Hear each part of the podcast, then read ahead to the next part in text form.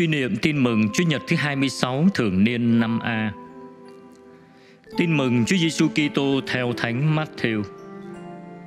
Các ông nghĩ sao? Một người kia có hai con trai. Ông ta đến nói với người thứ nhất: "Này con, hôm nay con hãy đi làm vườn nho." Nó đáp: "Con không muốn đâu." Nhưng sau đó nó hối hận nên lại đi ông đến gặp người thứ hai bà cũng bảo như vậy.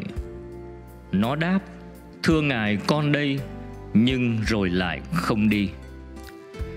Trong hai người con đó, ai đã thi hành ý muốn của người cha? Họ trả lời, người thứ nhất. Đức giêsu nói với họ, tôi bảo thật các ông, những người thu thuế và những cô gái điếm vào nước thiên chúa trước các ông vì ông Gioan đã đến chỉ đường công chính cho các ông mà các ông không tin ông ấy. Còn những người thu thuế và những cô gái điếm lại tin. Phần các ông khi đã thấy vậy rồi, các ông vẫn không chịu hối hận mà tin ông ấy.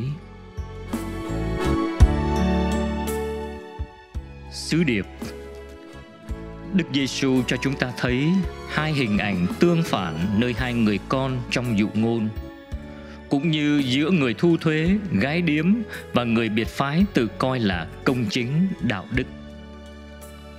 Đức Giêsu không có cái nhìn như con người chúng ta. Ngài yêu thương những người tội lỗi biết sám hối trở về. Chính vì vậy, Đức Giêsu thường nói: Ta không đến để kêu gọi những người công chính mà là người tội lỗi. Lạy Chúa Giêsu, khốn cho chúng con.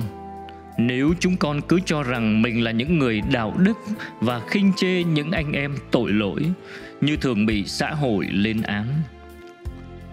Khốn cho chúng con nếu hàng ngày chúng con vẫn xưng danh là Kitô hữu mà không biết góp phần xây dựng nước trời khốn cho chúng con.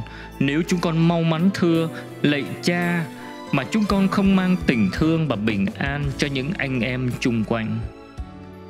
Xin giúp chúng con sống xứng đáng là những người Kitô hữu là con cái Chúa. Amen. Ghi nhớ, nó hối hận và đi làm. Những người thu thuế và gái điếm sẽ vào nước thiên chúa trước các ông.